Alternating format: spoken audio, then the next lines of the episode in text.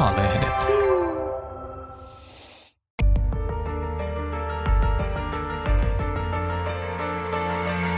Eeva.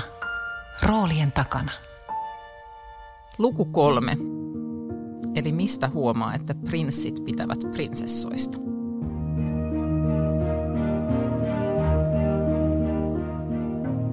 Olipa kerran prinssi, joka halusi löytää todellisen prinsessan. Hän matkusti maailman ympäri ja näki paljon vaivaa löytääkseen itselleen sen juuri sopivan puolison. Mutta mistään ei löytynyt sopivaa prinsessaa. Prinssi palasi kotiinsa surullisena, sillä hän olisi kovasti halunnut löytää itselleen sen juuri oikean aidon prinsessan. Mutta oikeassa elämässä prinssejä ei tunnu kiinnostavan ne prinsessat niin kauhean paljon.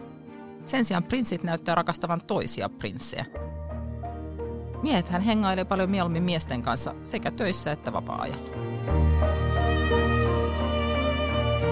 Tämä on Suuri rakkaushuijaus podcast. Tässä kerrotaan, miten sadut on opettanut meidät etsimään sitä väärää. Mä olen Riikka Suominen, parisuhteiden Maija Poppanen. Musta ihmissuhteiden pitäisi tehdä meidät vapaiksi ja vahvoiksi. Nykyiset tarinat rakkaudesta ei todellakaan edistä sitä, ja siksi tässä sarjassa niitä höykytetään.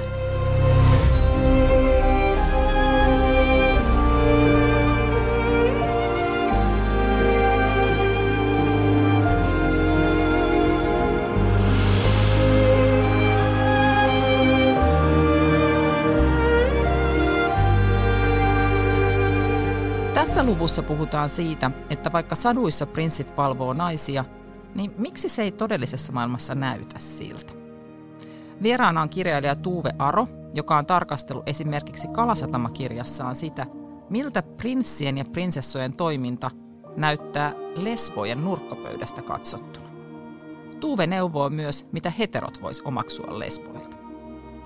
On kumma käsitys, että heterosuhteet olisi maailman luonnollisin asia – Kyllä luonto tikanpojan puuhun ajaa. Kun käytännössä näyttää siltä, että miesten ja naisten välisissä suhteissa on tosi paljon vaikeuksia, ja oikeastaan naiset viihtyy paremmin naisseurassa ja miehet miesten. Miehet kuuntelee toisten miesten mielipiteitä, lukee vaan miesten tekemiä kirjoja, seuraa miesurheilua ja äänestää ja palkkaa mieluiten toisia miehiä. A-luokan viikonlopuksi kutsutaan sellaista, joka tapahtuu herraseurassa – laulun Rosvoroopelle avioliitto oli hirttotuomio. Tavalliselle tuomakselle se on ihan vain pallo jalassa. Ja hei, tiedättehän te ne hääkakkujen koristeet, jossa mies yrittää paeta ja nainen roikkuu sen takin helmassa. Miesasiat, kuten puolustuskalusto ja virvelit, on kuuleja, tyypilliset naisasiat, meikit ja käsilaukut, noloja ja pinnallisia. Koska miesten status on yhteiskunnassa niin paljon korkeampi, niin sekä naiset että miehet hakee lähinnä miesten huomiota. Toisin kuin sadussa, niin jos oikeassa elämässä mies tappaa petoja, niin se tavoittelee ja saavuttaa sillä toisten miesten suosiota. Mä olen seksuaalisuudeltani hetero ja manailen sitä säännöllisesti, koska niinhän naiset toisilleen sanoo, että olisinpa mä lesbo. Näin sanotaan, kun Tinderissä vastaan tulee jälleen yksi kuollutta kalaa esittelevä jäbä – ja niin sanotaan, kun puoliso antaa joululahjaksi saunan lämpömittarin. Tai kun pari ihan tavallista kivaa viestiä lähettänyt nettituttavuus täräyttää aamuyöllä, että anna pillua. Anteeksi, että sanoin näin rumasti, mutta tällaista se välillä on. Mä puuskahdin viimeksi haluni olla lesbo joitain kuukausia sitten. Olin silloin kertonut Heilalleni, että isäni oli keväällä kuollut ja tässä on nyt elämä vähän kaikin tavoin sekasin. No tämä Heila vastasi siihen yhdellä suruemojilla. Hänen panoksensa siis siihen, että olin juuri kertonut lähiomaiseni kuolemasta, oli yhden emojin mittainen. Tämä mies oli jopa nähnyt mun isäni. Onkin aika kiinnostavaa, että kun ihmissuhteista puhutaan, niin sanotaan, että naiset haluaa läheisyyttä ja tunnetta ja miehet haluaa seksiä. Koska jos me naiset halutaan niin kuin tunnetta, niin miksi me käännytään sitten niin niissä suhteissa aina miesten puoleen? Totta kai lesbonakin voi tulla sivuutetuksi, jätetyksi, petetyksi, alistetuksi ja satutetuksi ihan varmasti. Mutta kun heteroilla koko romanttinen asetelma on rakennettu kahden vastakkaisen sukupuolen ympärille, Mars ja Venus, Yin ja Yang, kokonainen vastakohtien kulttuuri, sen seurauksena romanssi muodostetaan sellaisen henkilön kanssa, joka ei muka voi edes eläytyä sun elämässä. No ongelman on tarjottu ratkaisuksi aivan loputtomasti self-helppiä. Meille opetetaan, että sukupuolet on täysin vastakkaisia, eikä ne ilman oppaita ja kursseja istu toimeen keskenään. Havainto siitä, että miehet ja naiset ei siedä toisiaan on niin jaettu, että se tuntuu olevan huumorissa ehkä pienin yhteinen nimittäjä. Stand-upin ikuinen lähde on naisten pihtaaminen ja yleinen käsittämättömyys. Huumoriteepareiden 20 vuotta sitten väljähtänyt Viivi ja Wagner-sarjakuva perustuu naljailulle parisuhteen vaivalloisuudesta. Usein musta tuntuu, että odotukset miehille on käsittämättömän matalat. Vai pidettäisikö yleisesti sellaista naista poikkeuksellisen hyvänä, joka huolehtii omista lapsista, kykenee ilmaisemaan tunteen, tunnustaa muiden ihmisen osaamisen tai välittää seksikumppanin orgasmista? Keskustelupalstoilla toistuukin hirtehinen puheenparsi. Hyvä mies, ei juo eikä hakkaa. Sukupuolen tutkija Jane Wardin mukaan yhteiskunnassa arvostetaan miehiä niin paljon enemmän, että sekä naiset että miehet hakee lähinnä kestäviä suhteita miesten kanssa ja haluaa tulla nimenomaan miesten näkemiksi. Joka aikakaudella on heterosuhteissa nähty erilaisia riskejä. 1950-luvulta alkaen keskeinen ongelma on ollut naisten nalkutus. Nykyään ehkä tavallisemmaksi pulmaksi on julistettu eripariset seksihalut – niihinkin on tietenkin kirjoitettu satapäin neuvoja. Jos niin moni heterouden vaihe on työn ja tuskan ja opiskelun takana, niin kuinka luontevia me heterosuhteet oikeastaan on? Ja nyt me jatketaan aiheesta mun vieraan kirjailija Tuuve Aron kanssa. Mitä sä oot Tuuve oppinut lapsena saduista? Sadut on tietenkin huikean kiehtovaa materiaalia itsen ymmärtämiseen koska ne on jotenkin sellaisia kollektiivisia tarinoita itseksi tulemisesta ja itsensä löytämisestä. Mutta tietenkään sellainen perinteinen prinsessa-satu, johon sä ehkä viittaat varsinaisesti, niin semmoinen ei ole koskaan kolahtanut tai semmoisen ei osannut samastua, että pikemminkin on ollut se noita tai metsästä ja mieluummin kuin prinsessa. Sehän on hyvin kummallinen ja kapea se monesti se romanttisten tarinoiden, romanttisten komedioiden kaava. Ja kuitenkin mä rakastan katsoa niitä itse. Romanttiset komediat on lajityyppinen yksi mun suosikkeja, vaikka ne on ihan kauheita. Joitakin hyviä lesbokomedioitakin on tehty. Niissä sitten se tulee lähemmäs jotenkin se rakkauden idea. Miltä Tuuve susta kuulostaa, että heteronaiset haikaile, että olisinpa lesbo? Harvinaisen järkeen käyvältä heteron sanomaksi, koska – lesbona on vapaampaa ja jollain tavalla kiinnostavampaa. Mutta siinä ei ole sun mielestä mitään sellaista niin kuin ärsyttävää tai provosoivaa, että joo, no hyvähän sun on sanoa, että tietäisitpä vaan tämän tämän. Mulle siinä ei ole hankaavaa tai provosoivaa, koska varmaan siksi, että mä oon niin onnekas lesbot. Mä koen, lesbovähemmistön kuuluminen on mun kokemuksen mukaan onni, mutta sitten tietenkin monissa muissa osissa maata tai maailmaa, niin – se koetaan hyvin toisin ja on surullisia kohtaloita ja, ja vähemmistöstressiä ja alistamista ja kaikkea hirveää. Ja siihen nähden tietenkin voi joku myös ärsyntyä sellaisesta lesboiden glorifioinnista tai näin, mutta mä kyllä ihan jatkan sen glorifiointi. Sun viimeisin romaani Kalasatama on osin oma elämänkerrallinen ja siinä sä kirjoitat, miten hienoa on olla lesbo ja miten ihanaa on kuulua vähemmistökulttuuriin. Kerro vielä lisää, mikä siinä on niin ihanaa? Mun näkökulmasta pääkaupunkilaisena, keskiluokkaisena ihmisenä, niin se on tosiaan ollut sellaista nuoruuden kipuilujen jälkeen niin oikeastaan vaan iloinen asia, että on ollut hyviä paris, pitkiä parisuhteita ja on ollut tukeva kaveripiiri. Ei ole ollut varsinaista vainoa koskaan. Eli mä sanoisin, että yhteisöllisyys ja sitten semmoinen nurkkapöydän näköala, joka on kiinnostavampi usein kuin siellä lavalla oleminen. Että sieltä näkee jotenkin sille erilaisia asioita tästä maailmasta. Miltä sieltä nurkkapöydästä tämä heterokulttuuri näyttää? Se on niin kuin semmoinen luontodokumentti, jossa on jatkuva raaka sota käynnissä ja semmoinen tappomeininki ja naisilla menee huonosti ja miehillä menee huonosti ja kukaan ei ole onnellinen ja silti se vaan jatkuu. Pariutuminen on tärkeintä ja semmoinen pärjääminen jossain kummallisessa pelissä, jota minä en ole koskaan ymmärtänyt. Onko lesbot sitten jotenkin jalompia? Siellä ei ole mitään pelejä ja kikkailuita tai semmoista kilvottelua. On joo. Lesbot on jaloja ja kauniita ja ihania ja sitten ihmisinä monipuolisesti hyviä. Totta kai kaikilla on jonkinlaisia pelejä ja kaikki etsii rakkautta ihan samalla tavalla, mutta mun kokemus naisista ja naisten välisistä suhteista niin on sillä tavalla kiva, että se tuntuu tasa-arvoisemmalta. Ja sitten ei ole semmoisia ihmeellisiä säätöjä ja rooleja, mitä tuntuu aika paljon olevan heteroilla. Sä oot lehtihaastattelussakin sanonut, että lesboudesta puuttuu heterouden ankeus.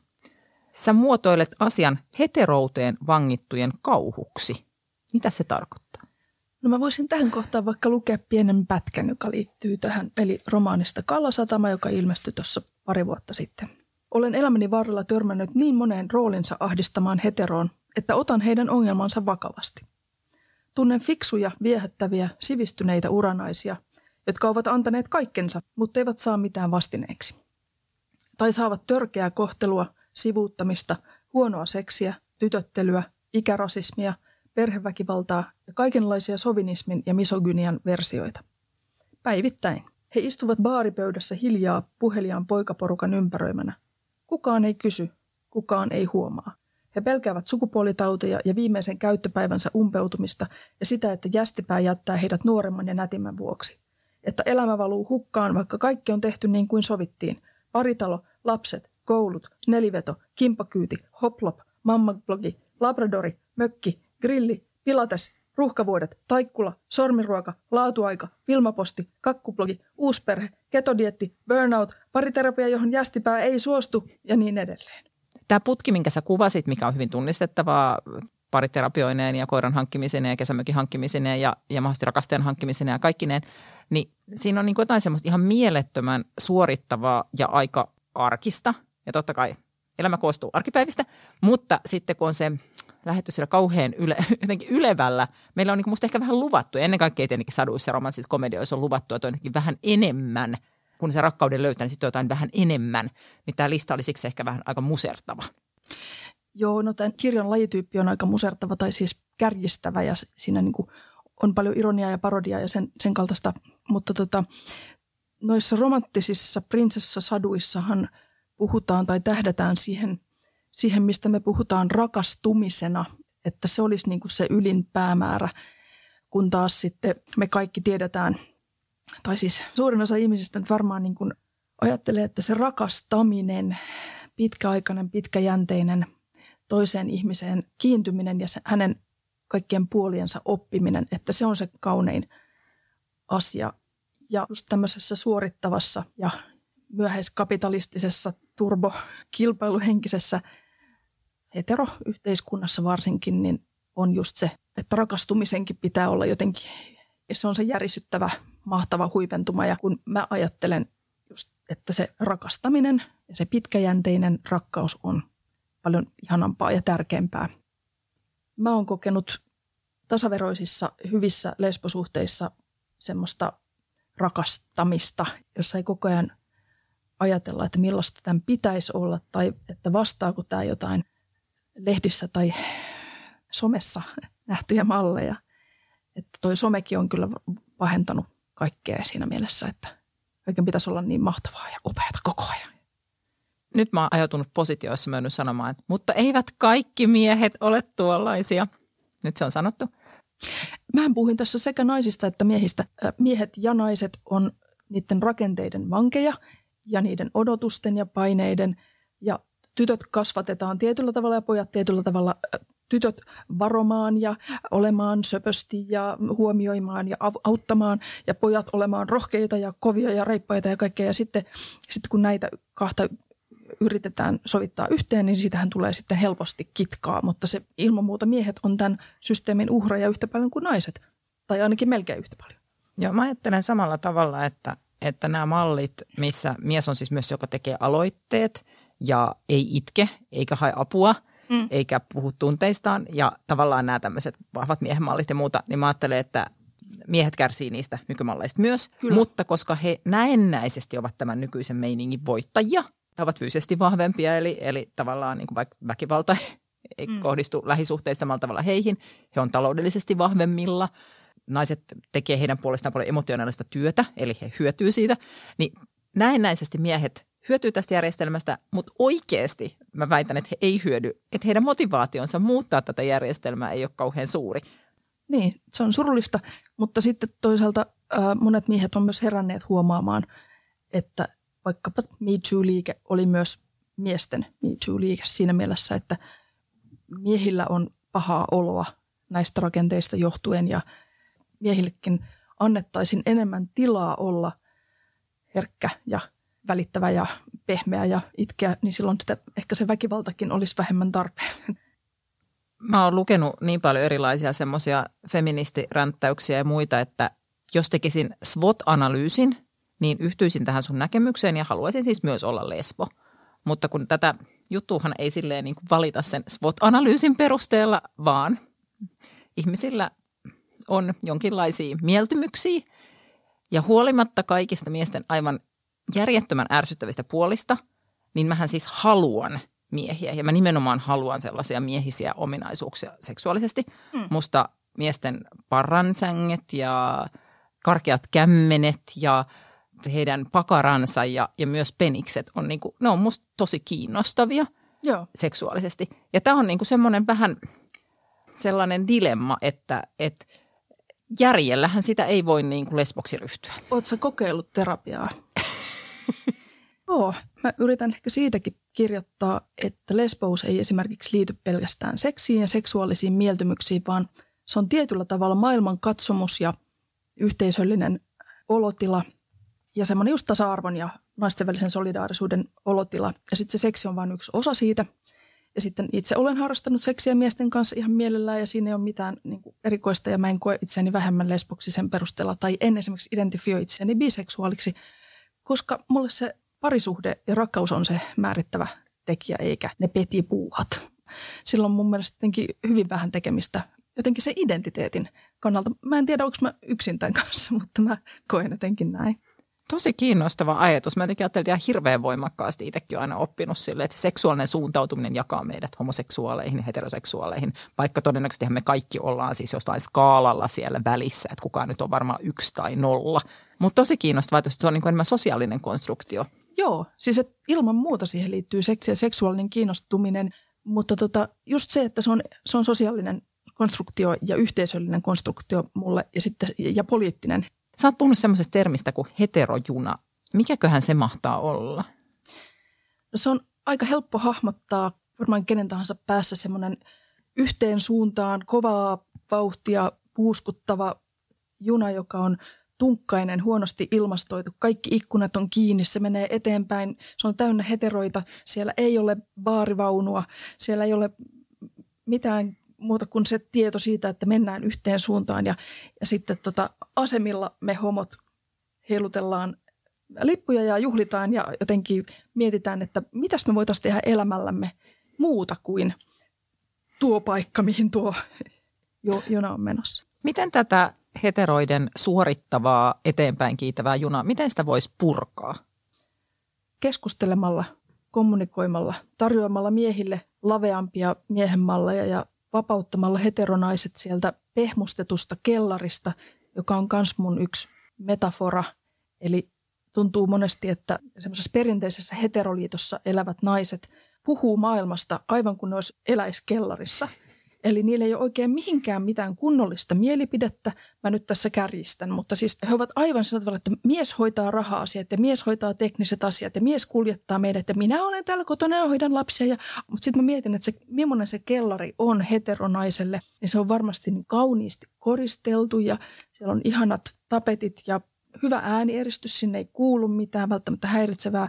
Siitä kellarista on tehty niin turvallinen ja viihtyisä ja nätti, että sieltä on hirveän vaikea sitten murtautua ulos. Se on ihan järkyttävää, että vielä 2020-luvullakin kuulostaa siltä, että miehillä liitossa olisi enemmän se julkinen tila ja harrastukset ja urheilut ja autot ja mancaveit ja kaverit ja menot ja muut. Ja sitten nainen on se, joka aina sopeutuu ja joka jää, jää useimmiten hoitamaan lapsia ja joka hoitaa metatyöt ja, ja joka ei ole esimerkiksi kiinnostunut politiikasta. Politiikka palvelee kuitenkin ihan todella paljon naisia, koska esimerkiksi päivähoito ja tällaiset asiat on ehto sille, että nainen sieltä kellarista pääsee välillä tuulettumaan. Nimenomaan. Mutta tässähän tämä satujen haitallisuus just on, että naiselle on uskoteltu, että se kellari on ihanin paikka. Jep, just näin. Mutta onko Tuve lesbojen ihmissuhteista näin sellaista, minkä heterot vois vaikka saman tien omaksua? Kyllä mä uskon, joo. Mun kokemuksen mukaan lesbosuhteet on tasa-arvoisempia, itsestään selvästi jotenkin solidaarisempia, koska naiset ymmärtää toisiaan paremmin kuin miehet ja naiset keskimäärin. Meillä on lähtökohtaisesti semmoinen huolehtimiskulttuuri, että se ei mene sillä tavalla epätasa-arvoisesti tai överiksi, että naisesta tulee se semmoinen huolehtiva äitihahmo tai joku tämmöinen miehelle, joka saa olla taantua lapsen tasolla ja heitellä kalsareita, miten sattuu.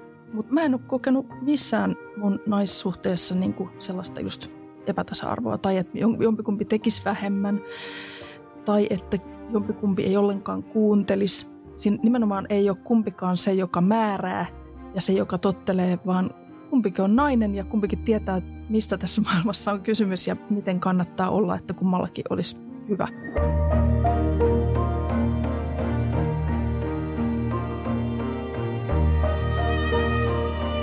Sehän on aivan jees, että miehet viihtyy miesten kanssa tai naiset naisten. Baby showerit, varpajaiset, polttarit, tyttöjen illat tai A-luokan skimbareissut voi aivan yhtä hyvin järjestää jatkossakin niin sukupuolitettuina kuin haluaa. Mutta ongelma on tämä heterokulttuuri, joka liiottelee sukupuolieroja ja uskottelee, että miesten ja naisten vastakkaisuus johtaa maagiseen vetovoimaan. Mä keskustelin tutkija Tuula Juvosen kanssa siitä, miten tällaisia heterokulttuuri huonoja puolia voisi muuttaa. Juvonen muistutti, että feminismi on vastaus kaikkeen, tähänkin. Feminismi nimittäin rikkoo sellaisia sukupuolirooleja, jossa ihmisen oletetaan tai jopa vaaditaan käyttäytyvän sen sukupuolen mukaan. Tuven haastattelusta mulle jäi päähän pyörimään se, että lesbo voi olla, vaikka ei haluaisi seksiä naisten kanssa.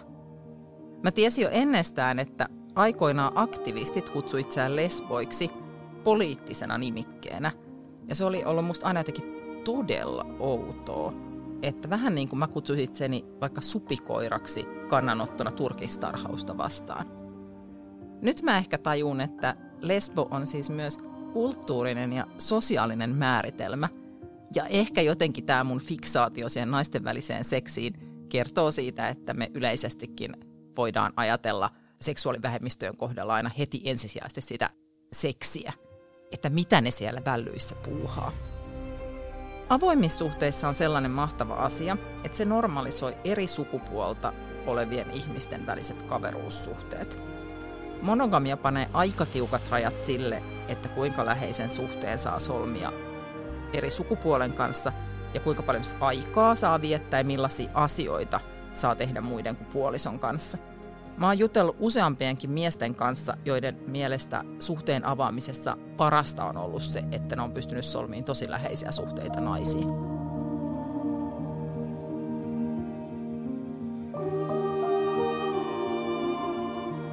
Tämä oli suuren rakkaushuijauksen kolmas luku.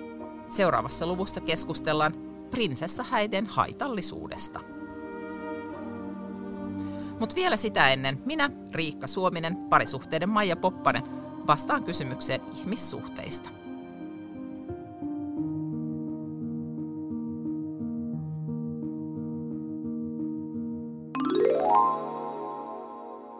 Minua inhottaa, kun mieheni hakee hellyyttä käpertymällä kainaloon. Mielen se jotenkin lapsen omaiseksi, ja kokemani inhotus näitä hellyyden puskia kohtaan on korostunut lapsen saamisen jälkeen. Koko ajan on joku siinä iholla.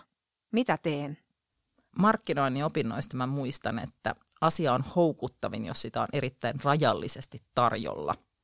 Nyt kuulostaa siltä, että tällä kysyjällä on selvästi ylitarjontaa ihokontaktista. Nerokas pariterapeutti Esther Perel on kirjoittanut pitkien suhteiden seksielämästä kirjassa Mating in Captivity. Sitä kirjaa ei valitettavasti löydy kyllä suomeksi, mutta kirjassa Perel muistuttaa, että ihmiset kaipaa henkisesti turvaa ja jatkuvuutta, mutta seksuaalisesti jännitystä ja uutuuden viehätystä. Hän on täysin eri linjoilla kuin vaikka Väestöliitto, joka on vuosia hokenut, että turvallisuus ja läheisyys on seksin perusta. Mutta seksi paranee erillisyydestä.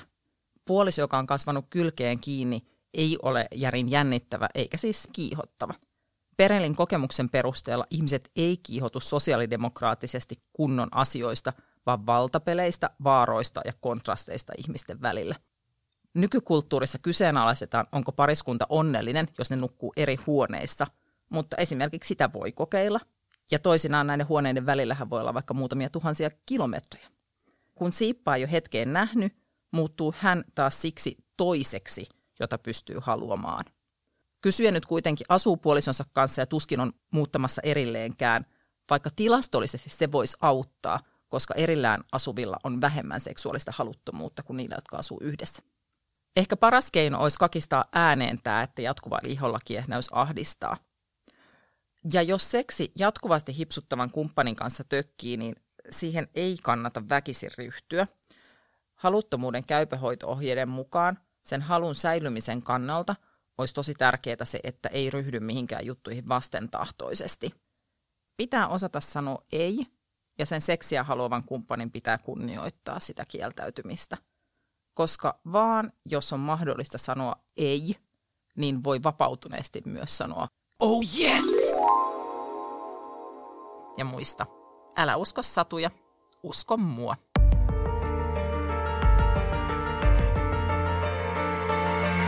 Eeva, roolien takana.